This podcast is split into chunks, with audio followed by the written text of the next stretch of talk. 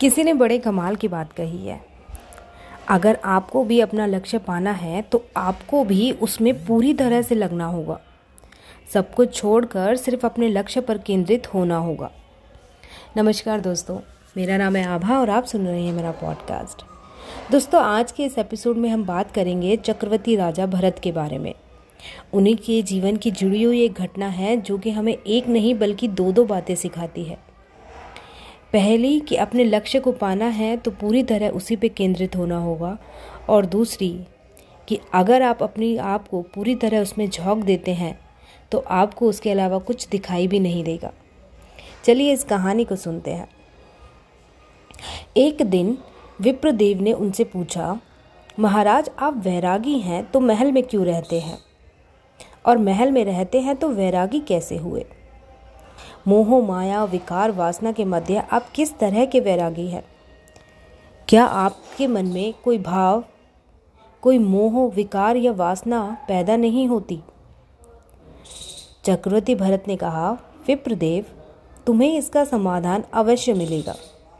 लेकिन तुम्हें पहले मेरा एक कार्य करना होगा।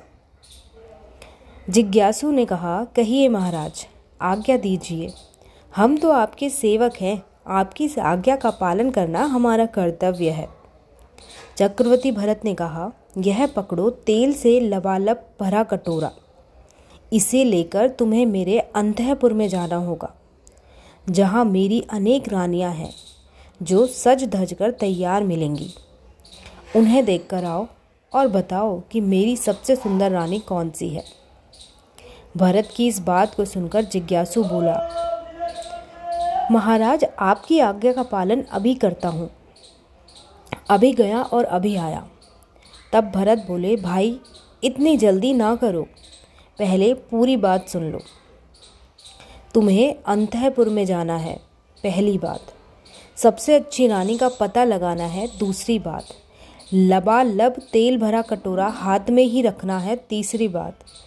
और तुम्हारे पीछे दो सैनिक नंगी तलवारें लेकर चलेंगे, और यदि रास्ते में तेल की एक बूंद भी गिरी तो उसी क्षण यह सैनिक तुम्हारी गर्दन धड़ से अलग कर देंगे। यह चौथी बात। वह व्यक्ति चला, हाथ में कटोरा है और पूरा ध्यान कटोरे पर।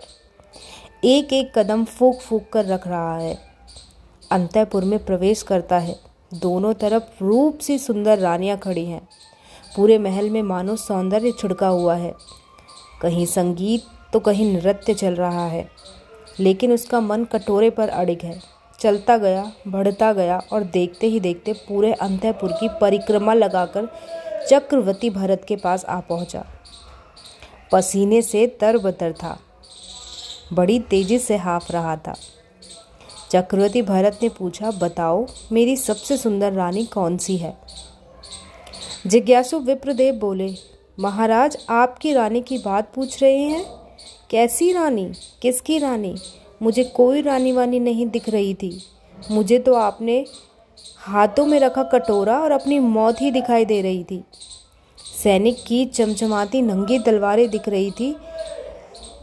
इसके अलावा कुछ और नज़र ही नहीं आया। बस यही तुम्हारी जिज्ञासा का समाधान है। तुम्हारे सवाल का जवाब है। जैसे तुम्हें अपनी मौत दिख रही थी, रानियाँ नहीं, रानियों का रूप, रंग, सौंदर्य नहीं। और इस बीच रूप सी रानियों को देखकर तुम्हारे मन में कोई पाप विकार नहीं उठा। वैसे ही हर पल मैं अपनी मृत्यु को देखता हूँ। मुझे हर पल मृत्यु की पदचाप सुनाई देती है। और इसीलिए मैं इस संसार की वासनाओं के कीचड़ से ऊपर उठकर कमल की तरह खिला रहता हूँ। राग रंग में भी वैराग की चादर ओढ़े रहता हूँ। इसी कारण मोह माया विकार वासना मुझे प्रभावित नहीं कर पाती।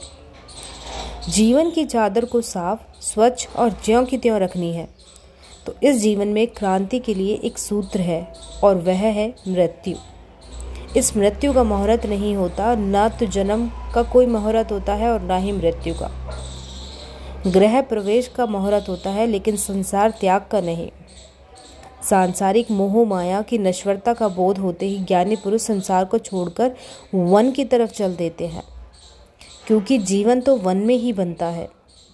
भवनों में तो जीवन सदा उजड़ता रहा है। वन बनने की प्रयोगशाला है। राम वन गए तो बन गए और महावीर वन गए तो बन गए। दोस्तों, यह कहानी यहीं ख़त्म होती है और साथ साथ हमें दो संदेश भी देती है। एक तो यही कि वैराग्य जीवन का जो आध्यात्म की रुचि रखने वाले दोस्त हैं, उन्हें यह कहानी पसंद आई होगी। और दूसरा, विप्रदेव उदाहरण है। जब आपको कोई चीज़ पानी हो तो आपको उसमें झोंक देना है। विप्रदेव को सिवाय उस तेल से लबालब भरे कटोरे के सिवाय कुछ नहीं दिख रहा था। ठीक उसी तरह अगर आपको भी अपना लक्ष्य पाना है तो आपको भी वैसे ही अपने आप को पूरी तरह उसमें झोंक देना होगा। सब कुछ छोड़कर सिर्फ़ अपने लक्ष्य पर केंद्रित होना होगा। और तभी आप अपनी सफलता प्राप्त कर पाएँगे। धन्यवाद।